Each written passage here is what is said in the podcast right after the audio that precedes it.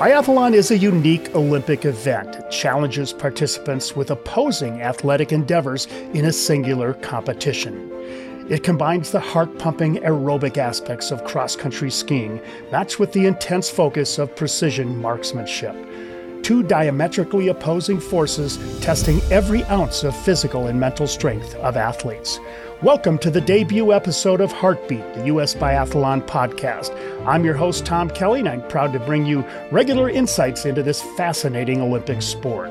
Heartbeat will take you inside the drama of biathlon, from grassroots programs across America to the elite level competition of the BMW IBU World Cup Biathlon Series across the globe.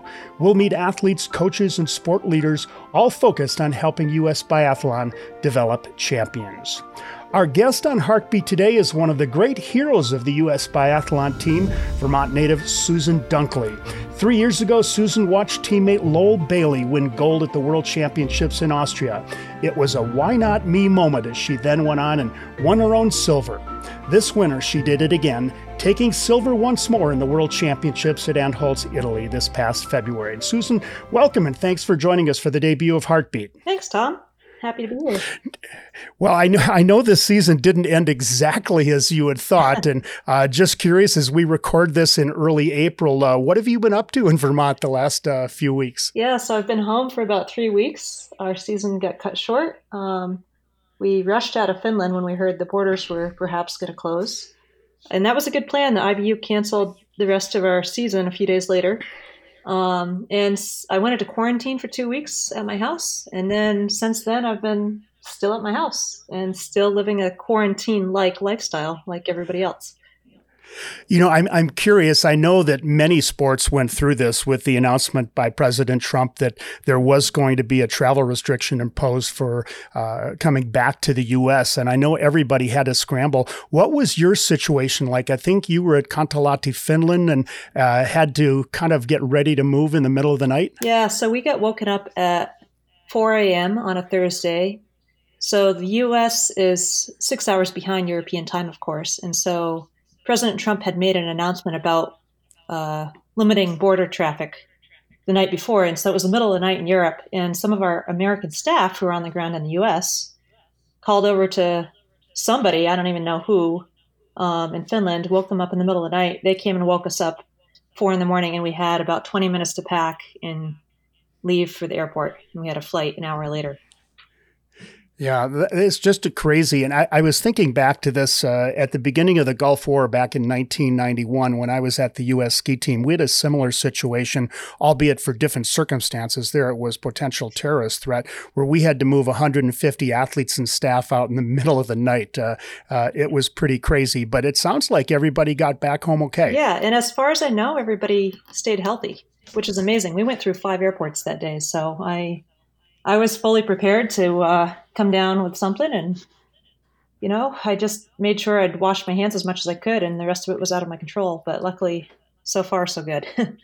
yeah. So, what have you been doing to bide your time at home in Vermont over the last few weeks? Oh, all sorts of stuff. I've planted my seeds for my garden. Um, I love growing things and I love green things, so that made me excited. Been hanging out by the wood stove. Uh, my parents brought a cat over, so I'd have a buddy and I've been really happy to have a cat in my life because it's been over a decade since I've had pets. Um, what else? We we love our cat. We have a cat, Tiger Lily, here, and, and she has really been a godsend. Actually, I, I have to qualify it. It's our, our grandson's cat, uh, our adult grandson, uh, but we uh, treat her as our own, and we love having her around the house. It really does make a difference to have a pet around, doesn't oh, it? Oh yeah, it's it's been a lifesaver, really.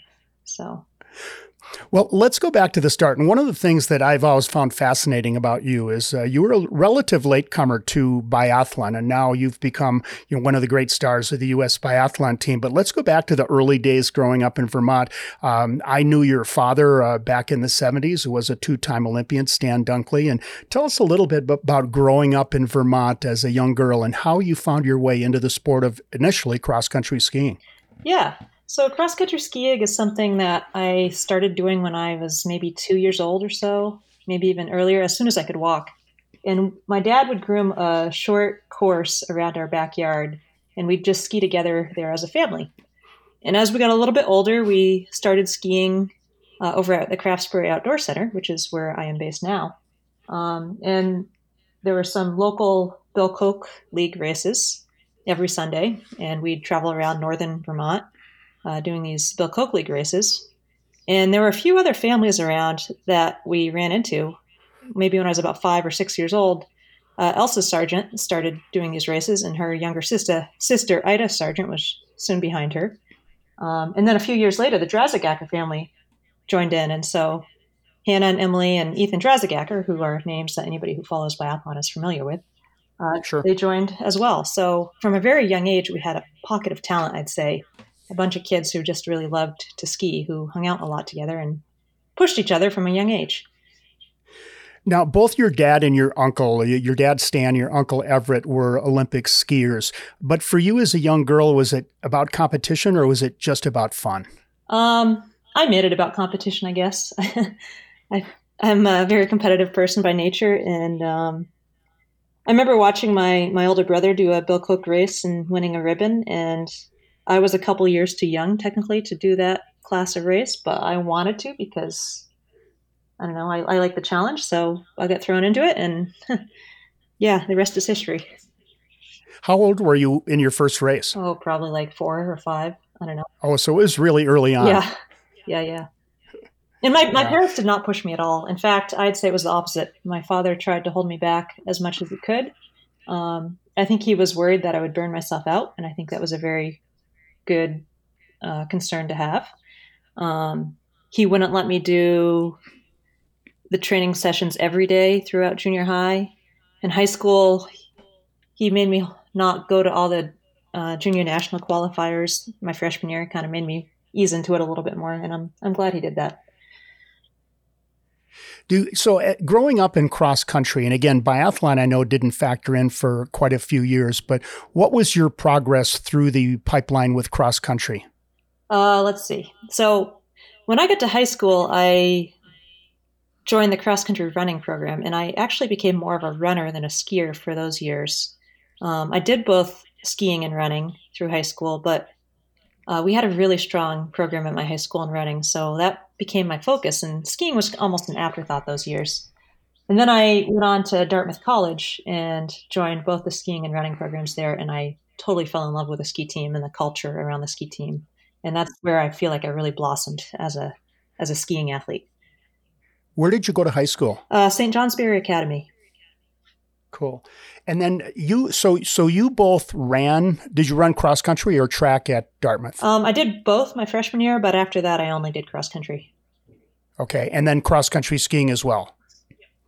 And you did fairly well in cross country skiing there, didn't you? Yeah, we had a great program. Like I said, um, I always had some very talented people to chase around every day at practice. People like Ali Crocker, um, Gene Polfus, Sarah Studebaker and uh, it was just a lot of fun. There was a lot of traditions that we had as a team that um, really built built the sense of team, and we had a lot of fun in the mountains, going out for these long runs on the weekends in the fall. Um, and the carnival circuit, I think the Eastern Collegiate Carnival Race Series is a fantastic development pipeline for, for cross country skiing. Yeah, and then how did you? I, my understanding is that you started to look at biathlon when you were at Dartmouth, and give us a little bit of a, a sense of how that transition took place. How did you get introduced to this really interesting, different sport of biathlon? You know, growing up, biathlon had never been on my radar at all. At Dartmouth, though, I had a teammate, Carolyn Bramante, who was doing a little bit of biathlon while she was there. Later, we had Laura Spector come and join the team. She was also a biathlete who was competing for the national team. Uh, but I, I, never considered it something that I wanted to do do on my own.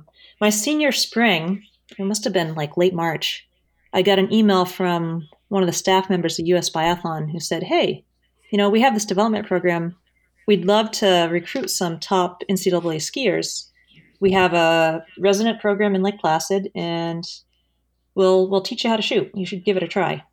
And I'd had a teammate, Sarah Studebaker, who was a year older than me, who had done done that upon graduation. Her and her boyfriend Zach Hall. So I, you know, I, I, I knew it was possible, and I, I called them up and asked about it. But before that, it had never occurred to me to even even consider it as an option. Had you shot a gun before? Um, no. How was that learn- learning curve? You know, I, I remember the very first day I went out to Mount Van Hoevenberg, the venue in Lake Placid, um, in June that year. And this the thing that struck me that day was the smell of gunpowder after I took my first shot. I thought this is not a smell that belongs with cross country skiing. It seems so foreign and so strange. And now I don't even notice it, but but then it was very pungent and strange. Who who was the coach who originally recruited you? Uh, James Upham. And and where was he working at the time? He was basically the development coach in Lake Placid. We had a cohort of I think there were five of us that came in that year. Um, basically, college skiers or high former high school skiers who were pretty talented that they wanted to shoot, teach how to shoot. And what were some of the attributes that he saw in you at the time that kind of gave him a sense that maybe you had something that could help you to become a biathlete? Um, probably a scrappiness, I think. I think one of the most important qualities a biathlete can have is resilience.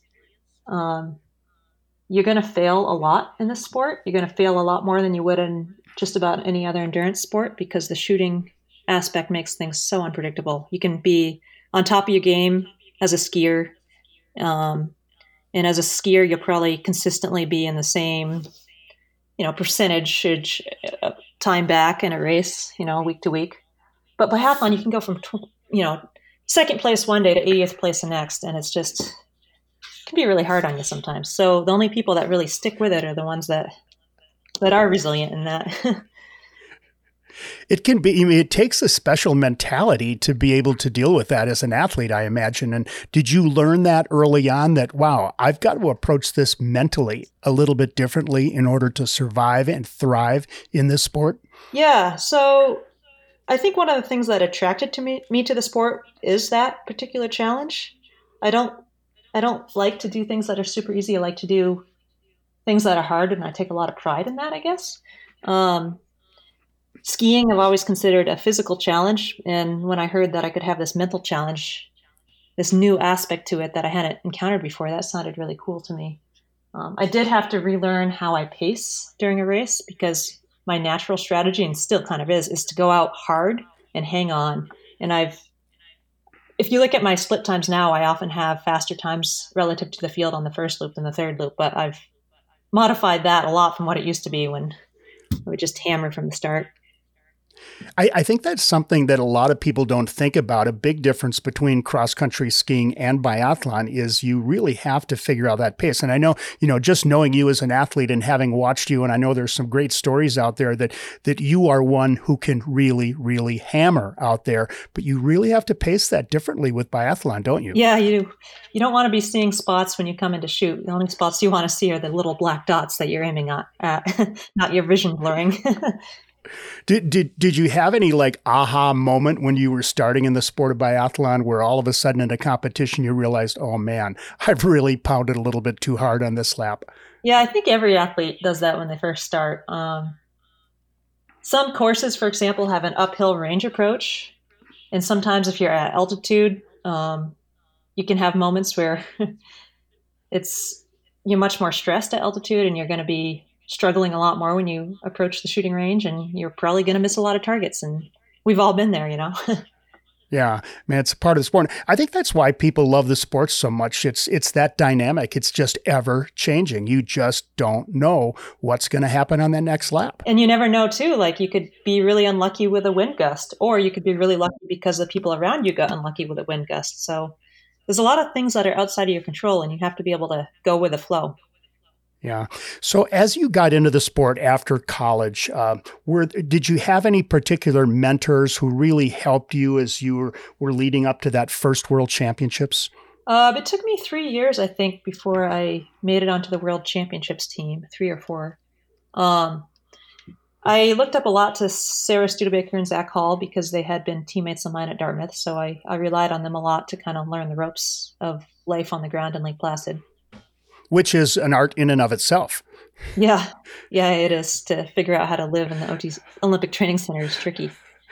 it's a great facility too, though, isn't it? Yeah, it's it's tough because I, I, was coming from college where I was used to having all sorts of different interests um, that I was pursuing. You know, different classes and different subjects. Life with a ski team, life with a running team, life with a few other extracurriculars that I got involved in, and then to go to this life where suddenly it was twenty four seven biathlon and training, recovering, eating, recovering, training, just it was, it was so I don't know sterile to me that sort of lifestyle, and it, it it's not a sort of environment that I thrive in. Yeah. So so let let's let's kind of fast forward it up to that World Championships, and I believe that 2012 was your first World Championships, yeah. right? Yep. And it went pretty well. Yes. Yeah. I uh, I surprised myself and a few other people. I think. And, and j- just to update people, I believe that you uh, recorded a fifth place finish, and if I'm not mistaken, that was the best American finish ever at that point. Uh, I have no idea. It wasn't the best American finish ever. I think some of the men have had better. Um, it might have been the best for a woman. Best for the woman. Yeah. For the women, yeah. Yep. But yeah, and, and what it was in the individual race, which is often known as a shooter's race because the penalty for missing a shot is a whole minute added to your time rather than a penalty loop penalty loops usually only take about 23 or 25 seconds. So to have yes. a whole minute for a mistake is is big. So you gotta you gotta shoot extremely well in the individual to to to place well. Um, and I I was a very inconsistent shooter. I'd only been doing it for a few years at that point, so I I wasn't necessarily expecting to have have any magic happen. and how did you shoot that day? I had one miss, I believe. Out of out of twenty, I'm pretty sure it was one. One miss out of twenty. Yep. And were you surprised? yeah, you could say that. The other crazy thing about that day is I was bib number one. It's an individual start race. There were well over 100 people in the race. Um, and I just randomly got assigned bib number one. So I was the first one out of the start gate. It was really eerie starting first. I'd never done that before. It was super quiet. Like usually I kind of gauge the people around me and, oh, so and so is going to the start. So I should probably start getting ready to go to the start myself. But there was nobody to, to watch to gauge things off of. You were the one everybody was watching. Yeah. And I didn't have splits off of anybody except back splits because there was nobody ahead of me. Um, but I, I do remember about halfway through the race, you know, I shot clean. I'd hit all five the first time around. And then I think I missed one on my, my second stage. And then I'd clean the third stage. And I hadn't really thought about what that all meant. And then sometime that next loop, I was going around and I hear over the loudspeaker, surprising race leader so far, American Susan Dunklee. And that just shocked me so much. My heart jumped into my throat. And I almost froze because it was just this, this incredible shock of adrenaline. Um, and it was all I could do at that point to just put one foot in front of the other and just keep keep going and keep a nice constant rhythm. So, so do you generally listen, or, or are you able to really hear the commentators when you're focused on racing? Yeah, you definitely hear them. Um, especially if you're on the shooting range and the shooting range is totally quiet because there's some race favorite who's coming in and the crowd just went silent because they're they're waiting in anticipation to watch that person shoot. Then you hear the loud the loudspeaker like, you know, clear as clear as mud. It's it's crazy. It, you know, I think my, my friend Peter Graves and I talk about this a lot. I know that as a stadium announcer, you always wonder, you know, are they are the athletes actually hearing what I'm saying? Yeah, no, we often do. Um, one of the things for for biathlon etiquette, I really appreciate it when a commentator doesn't speak right in the middle of the shooting bout or right before the shooting bout, but kind of waits until after the athlete has their fifth shot to like comment on that. They can kind of set it up beforehand, but then I don't know, but I don't think there's actually rules about that, and each each uh, commentator kind of has their own philosophy about how they do it. Yeah, I, I, I think it's something that as a commentator you need to be sensitive to is what is your impact on the environment. Yep, yep. And is yeah. is it fair for everybody? Because if you make a big deal about it, you know, one athlete coming in and and kind of get in their headspace, but you don't do it for their competitor, like it's I don't know but you know again as athletes we are part of our, our job is to deal with that and to be ready for anything. So you know i can't control necessarily what what an announcer's saying so my, yeah it's I, I allow all a part of the environment. i think it's impossible to not be distracted during a race but i make sure i have a plan in place for when i do get distracted how to refocus yeah. So let's fast forward now a couple of years to Sochi, your first Olympics. Uh, I want to get into the competition, but first, what did it feel like to have made an Olympic team, to follow in the footsteps of your father and your uncle, and be on Team USA for Sochi? Oh my gosh, Sochi, the Olympics, making the Olympic team was something I'd wanted so, so, so, so, so badly. Um, growing up, I had, like I said, I'd been very competitive and I loved to race, and I had grown up knowing that my my father had done this, so it seemed like a realistic goal to me. Um, I always I remember watching Lillehammer on TV as a kid uh, and and loving it. Those those people were my heroes, you know. Um, and I tried out for the team for the Vancouver Olympics, and at that point I had been doing biathlon for only two years, and I just missed making the cut that year, and that was devastating in a lot of ways. Um, it was, you know, I I had to force myself to refocus. I went home. I did the Craftsbury Marathon just for fun to kind of refocus my energies on on something else. But that that spring, I was like, man, I've got to change how I do this lifestyle, or I've got to move on and do something else in my life because I I'm, I'm like too obsessed with this to a to a bad, unhealthy degree. And that's when I moved home to to Vermont and have based out of Vermont ever since, instead of just at the training center because I needed a more balanced lifestyle to because I'm so intense about wanting things sometimes. But, so making it to Sochi was there was such redemption for me, and I was so excited. And I didn't want to just make it to Sochi. I wanted to be able to place, you know, in the top. I don't know. In, in Vancouver, my goal after that year, I'm like, I want to go to the Olympics and I want to place in the top 20. And as I mm-hmm. got to the lead up in in Sochi, I realized I can do better than top 20. Like, I want to go after a medal. um, I didn't necessarily expect to get a medal, but I'm like, I'm definitely putting that out there as a goal. You know, why not? And you almost got there. I did almost get there. Actually, it was. Tell tell us about that day. It was an individual event, and I'll let you tell the story. Yeah. So my parents actually have a great great story for this. So my parents came to Sochi, and they were in the grandstands for the races, and the sprint race, which is one of the very first races. Um, I had a great start. I was skiing around the course, um, had pretty good ski speed, nice and relaxed, gliding well. Come into the shooting range, and I hit all my targets. Now, my parents were hanging out with a group of French fans, and the French fans saw that my parents were cheering for me, and they started chatting with my parents and found out that I'm the their daughter. So they decided they're going to cheer for me too. Right on. and so as I'm shooting that prone stage, I hit the first target. My parents go, Yay! And the French people go, Er. And then I hit the second target, Yay! Der. Third target, Yay! Toi, you know, cat, cat, sink. So they counted to five. Er, toi, cat, sink. Um, yeah. You know, as I hit each target. So I was doing good. Great things are going on. Um, I keep skiing and I think about my keywords like, you know, relax and patience and all these all these things that I have in, in my head that mean different things for me with technique and and getting in the right mental state for coming to the shooting range. So I come into the standing. There's only two two shooting bouts in a sprint race. There's, there's the prone and then there's a standing. So this is the last shooting bout. And same thing. I, I start shooting, hit the first target. Er, yay! Der, yay! Yay! Cat, yay! And then I miss my last target by about, you know, a fraction of a centimeter. And my mom goes, shit. And the French fans all go, shit. So we have this family joke that that's how you count to five in French. That's, that's hilarious. and, and so, so that, what was the impact of, the, of, of, of that one miss? Yeah. So I didn't know this at the time because I don't have live info like a television viewer does um, in the middle of a race. But the splits were such that if I had hit that last shot, I likely would have had a silver medal at the Olympics. Um, I ended up about 24 seconds out of silver, I think, something pretty darn close to that.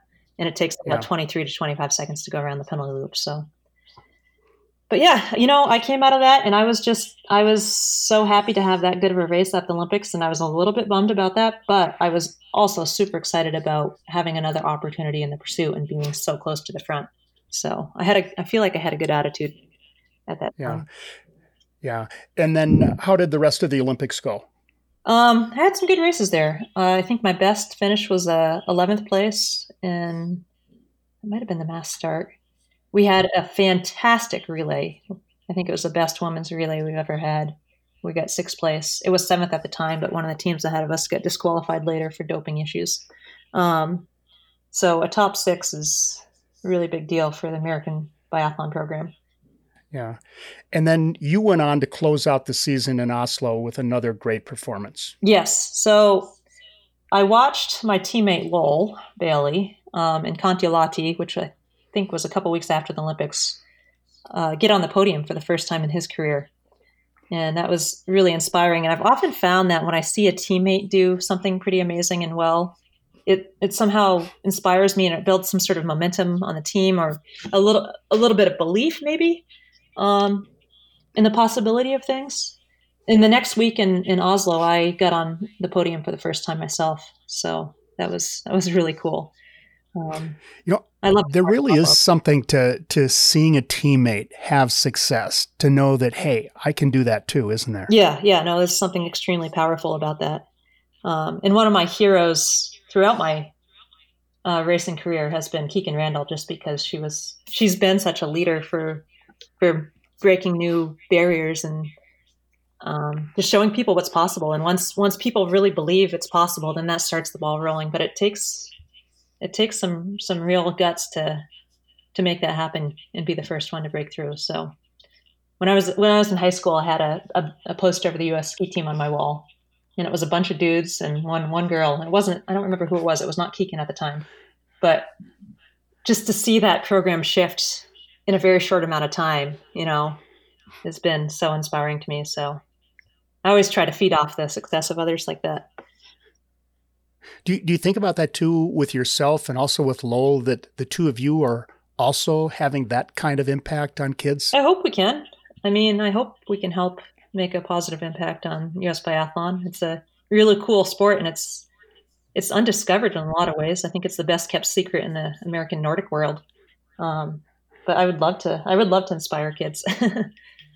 Well, it's been interesting too to to watch uh, uh, the the number of athletes who are transitioning from cross country at the elite end uh, as well uh, into biathlon. It's it's it's it's pretty exciting to see that now, isn't it? Yeah, yeah. There's some some big names every few years somewhere, and in the U.S. we've uh, we've su- succeeded in uh, converting people to biathlon kind of later than than normal. Um, we get a lot of really talented NCAA skiers. Most of our women's program currently is didn't get into biathlon until late, so so so let's let's move on now to the 2017 World Championships. Truly a remarkable uh, event for the USA. Uh, Lowell Bailey got his gold medal first.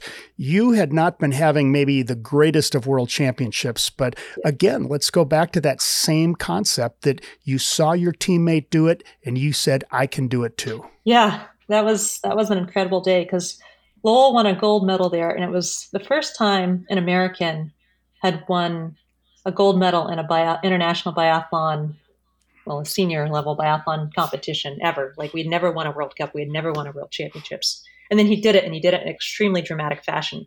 Um, he was one of the last starters in the individual. Uh, he was, I think, 0.3 seconds either ahead or behind, going up one of the last big uphills and it was it really came came down to the wire at the finish. Um, and he he just snuck in and, and and snagged that gold, and it was just unbelievable. There was this there's incredible footage of our high performance director Bear Eisenbichler, who had been working with the team for about 20 years, uh, greeting Lowell at the finish, and both of them are just in tears. You know, it was it was really cool. We were jumping up and down in the hotel room watching it on TV, and as soon as that happened, we're like, oh, Claire and I are like, we got to go. We, so we grabbed one of the team bands and we drove over to the venue so we could see the flower ceremony. Um, it was it was awesome. cool. So so how did you then translate that over the next few days to your silver medal?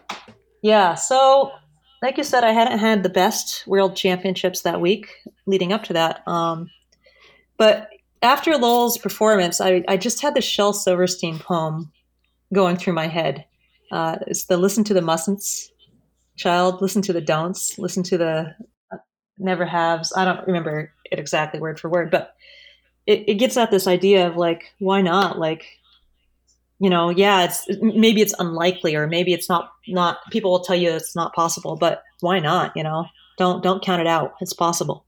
Um, and I think sometimes when you're you stop wanting something too much and you're more at peace with just letting things be, but still believing in the possibility of them, uh, biathlon can click click really well.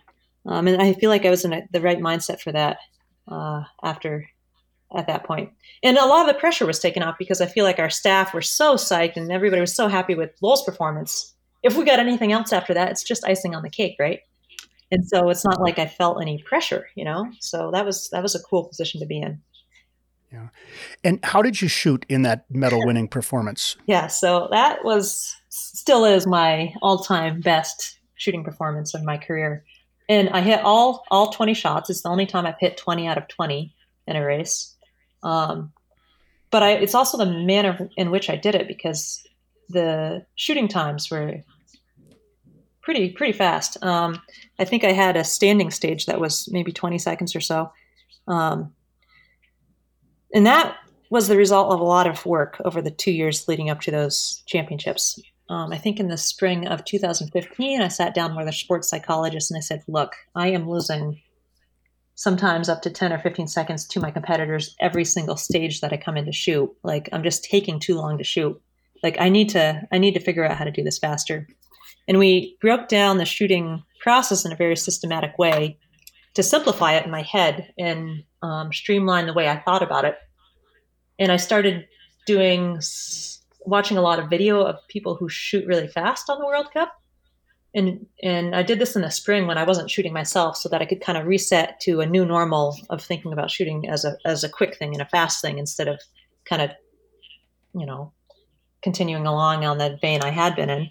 Um, and so I, I, did this reset thing where I started shooting fast, and I and when I started doing it those that, that, first few months, I I shot a lot on paper, so I wouldn't get the immediate result of whether it was a hit or a miss, and I just got used to the process and feeling making fast feel normal.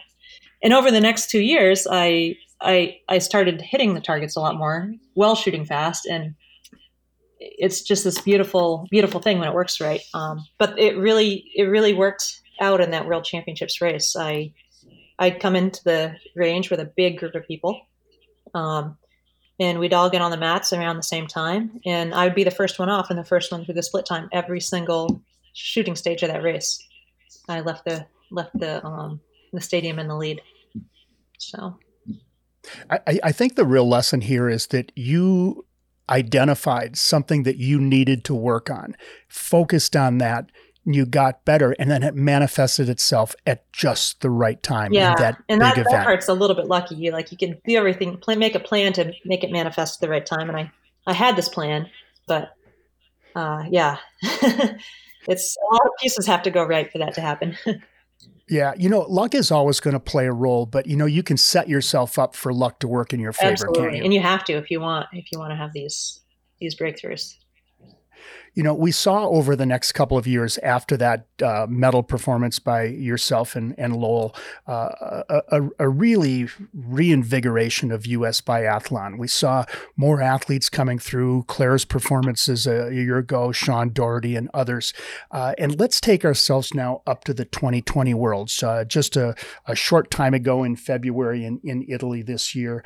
Uh, a little bit of a different situation for you, but talk us through that silver medal day for you in Antholz? Yeah, so this was wild. Um, I'd say that this year I've had some decent results, but nothing nothing crazy. Like that 2017 year when I got the silver at Worlds before, I'd had a bunch of top tens and I'd had a few podiums throughout the season. This year I'd had one top 10 and then a bunch of like maybe top 30s. Um, I certainly wasn't a medal favorite going into it. Um, I had gone back to thinking about shooting in that speed shooting stuff that I was talking about a few minutes ago, about two weeks before the World Championships this year, I kind of went back through my notes of what had worked well in 2017, and I was playing around with some of those same ideas again. And I'm a big believer in the fact that you can't hold peak shooting form or peak physical form all the time. You can only peak. That's, I mean, that's the definition of peaking, right? It's a, it's a limited time. Um, and so sometimes I save these big ideas that I'm working on for right before championships and bring them back out. Um, and so that this this peak form and this sharpness will be there for the worlds. So, like I said before, before Antholz, I had um, brought back some of these ideas from 2017, and I think I, I think I really nailed the peaking for that. Um, it paid off really well. My first race at Worlds this year was a relay, and I cleaned that race. I cleaned the sprint the next day, which is where I got the silver. Um, and then later in the week, I, I, I lost the the shooting sharpness a little bit, and I was starting to miss more targets. But like to have have that happen at Worlds is such a such a cool thing, and it happened on a day when uh, a lot of the favorites who normally win World Cups, athletes like Dorothea Wierer or um, Tiril Eckhoff, were missing all sorts of targets. I was standing in the start pen. I hadn't started yet. I was a later starter, and I watched them come through Tor, uh, Doro, Tiril, Lena Häcki, a few others, missing two, three, four targets in prone. It was crazy. I had this thought in my head, man, if somebody can shoot clean today, they have a shot. Like it's going to be an unusual podium. And then it was. did you did you think though that you would be a part of that um, unusual podium? I knew that it was possible for me. I didn't necessarily think it would be, but like you have like you said you have to put yourself in a situation where you might be if you get lucky, you know? So I certainly, I mean, I'm a big believer that on any given day, there are at least 20 or 30 athletes capable of being on the podium if things go their way in biathlon. That's not true of cross country skiing. So, uh, but I, I, I, do believe I'm one of those athletes. I may not be in the top 20 of the overall, but I, I do believe I'm capable of a podium. So, how were your skis that day? We had incredible skis. Um, so our wax, our wax technicians, they have to deal with wax. They have to deal with structure, which is the grinds that get put in the base of the ski to make the water channel underneath. Um, but they're they're playing around with all different combinations of this stuff.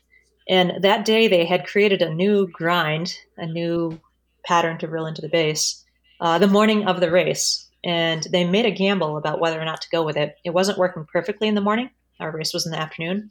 But the snow conditions were changing over the course of the day as the temperature changed. And they had this gut feeling that this one particular grind was going to be the key grind. And so they ground my skis and a couple of my teammates' skis and they skied them in. It takes like, I don't know how many kilometers skis, but hours worth of skiing to prepare the ski so that the grind is, is um, matured and ready to go.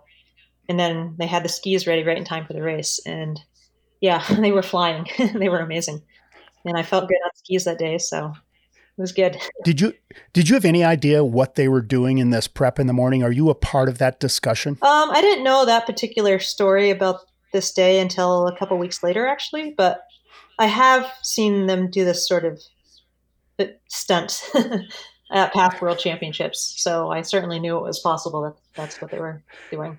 These guys, these guys are geniuses, aren't they? oh, they? yeah, yeah. you have to be an artist and you have to be a scientist to be a wax tech. That's perfect. I, I love hanging out in the uh, wax cabins and watch what these guys do. You know, the other thing I want to ask you about being an Antholz and having that silver medal. Uh, as an American, uh, did you feel a special sense of pride uh, in in getting that medal there? And how did the fans in Antholz treat you? You know, the fans in Antholz love us. Um, my coach, Armin Auchenthaler, um, who's the national team coach for the U.S., lives in Antholz, and so we were kind of local favorites in a way. It was it was strange being so far from home, but being so well supported. and when I was warming up for that race, actually, I just had a good feeling that day, um, or I was I was happy and, and in a good mental place, maybe. And as I was, as skiing around the course on the warm up before it got closed down for the race, going up the hill with all the fans, like five people deep on either side, I just started waving my arms around and encouraging them to cheer. And they just started cheering, and this cheer just ran up the hill in front of me as I skied up. It was really cool. Yeah, it's it's a great experience, and I, I've noticed that over the years with many of our sport teams that uh, the the Americans are a team that a lot of people like to root for.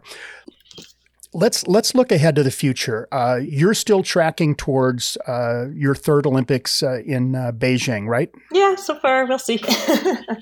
I take it one day at a time, but and what do you let's just look ahead one season at a time and what are your thoughts heading into this next season hmm this is going to be a really interesting season. Um, I don't, I'm not really sure what it's going to look like. Uh, I mean, hopefully we're racing in come November, but it's possible. I guess we we might not be. Um, so I think it's important to just kind of be able to go with the flow, just like we sh- we have to on race days. I don't know how training camps are going to get impacted. Um, I think the first team camp in Bend, Oregon, has already been canceled for May, which makes sense. So yeah.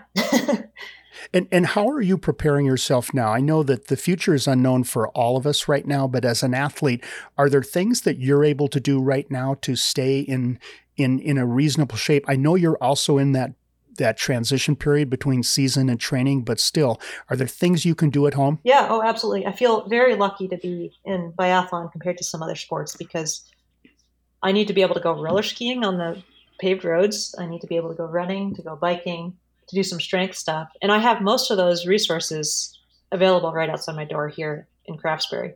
And um, for gym stuff, I can do a lot of strength in my living room. Um, I've actually been trying to order and design a couple little systems that make it possible for me to do strength at my house. Um, I don't think it'll be that hard.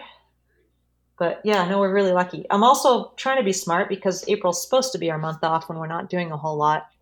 Um, and that's by design. It's, you're supposed to kind of let your body and your mind recover after a hard winter before jumping into a new season of training. But this year, I feel like I have to go out and train each day just to keep myself sane with a stay at home thing. So yeah, it's it's it's for my mental health.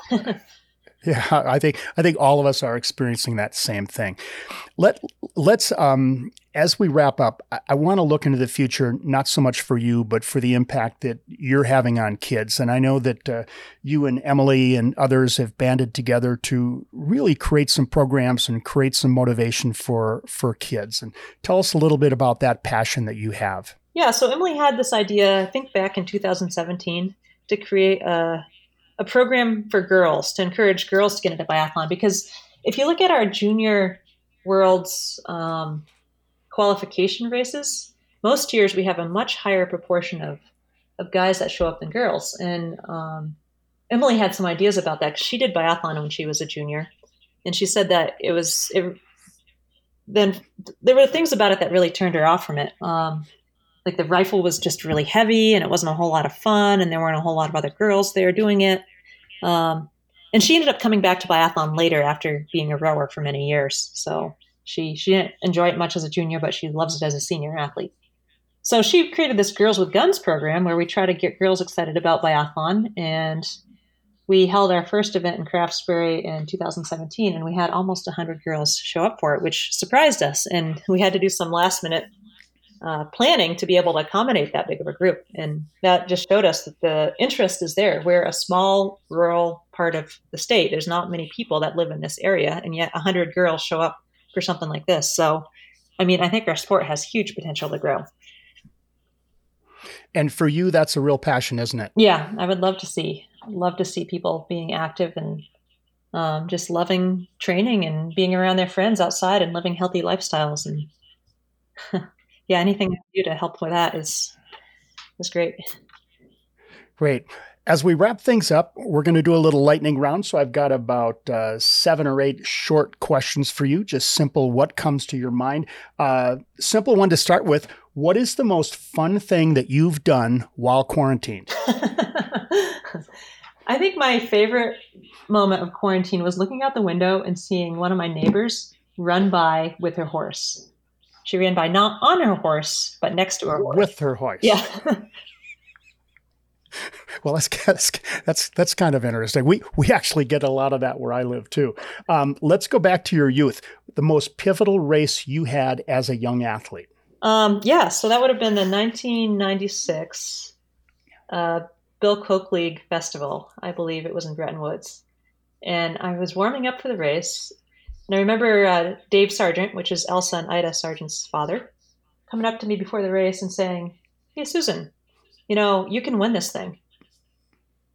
And that thought had never occurred to me before that I might be able to win the Bill Koch Festival.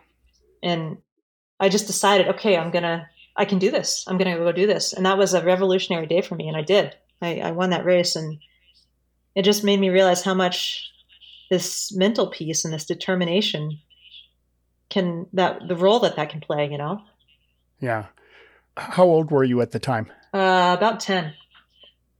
Great, great story. Uh, who was a hero of yours growing up? Uh, definitely my dad, especially with regard to sport. He always told me to keep it fun. And he, you know, when I was deciding whether or not to do biathlon right out of college, he, he had some great advice for me. He said, you know, if you don't try this now, you're always going to wonder what if. I, I love what he said though about keeping it fun. It has to be fun. Yeah, it has to be fun. And he still, you know, when I leave for Europe in the fall every year, um, the last thing he'll tell me when he when we say goodbye is keep it fun, Susan. You know, that's the most important thing. If it's fun, the rest will fall in place. Yep, absolutely. And you can't have you can't have great results over time if you're not enjoying what you do. Right. Favorite food on the road? Oh, on the road. Um, Italian pasta, cooked perfectly. Pretty safe. Yep. Uh, favorite music for training? Oh man, um, there's this song by Great Big Sea, "Ordinary Day," that I really love. I put it on a lot of my playlists. Do you listen to music when you're warming up before an event? Not usually, um, and I don't put it on training that much unless I'm in a gym. To be honest. Yeah. Um, favorite thing you do at home when not training? Gardening, definitely. And and what's the favorite food you grow yourself? Oh man, uh, I had probably ten or so different types of vegetables last year, but I I, I made uh, tomatilla salsa salsa um, last year with stuff just out of the garden, which was really cool. Sweet. That's a good feeling, isn't it? When you knew you you know you grew all this yourself. Oh, it's super satisfying. And I'm a I'm a big fan of uh, eating local and eating healthy and being aware of what you're putting into your body. I think as an athlete, that's extremely important for everybody. It's important. So, yeah. Last question: Which of your two silver medals is shinier? Probably the newer one, just because it's newer. you can measure that in any way you want, but uh, yeah. they, I don't know. They're both super special, and they're both uh, incredible days that I'll cherish forever. Well, Susan, thanks so much for joining us for the debut of Heartbeat, the U.S. Biathlon podcast. It's been great to have you on. Yeah, thank you. Thanks so much for having me. Biathlon is a sport of precision, an ultimate test of athletes on snow. Thanks for joining us for the inaugural episode of Heartbeat. We'll be back with more content this spring, summer, and fall. And with the season ahead, you'll be able to find Heartbeat on your favorite podcast channel. To all of you listening this spring, please stay healthy, stay at home, and look forward to being back on the trails soon. I'm your host, Tom Kelly, from all of us at US Biathlon. Thanks for listening to Heartbeat. I'll look forward to seeing you soon.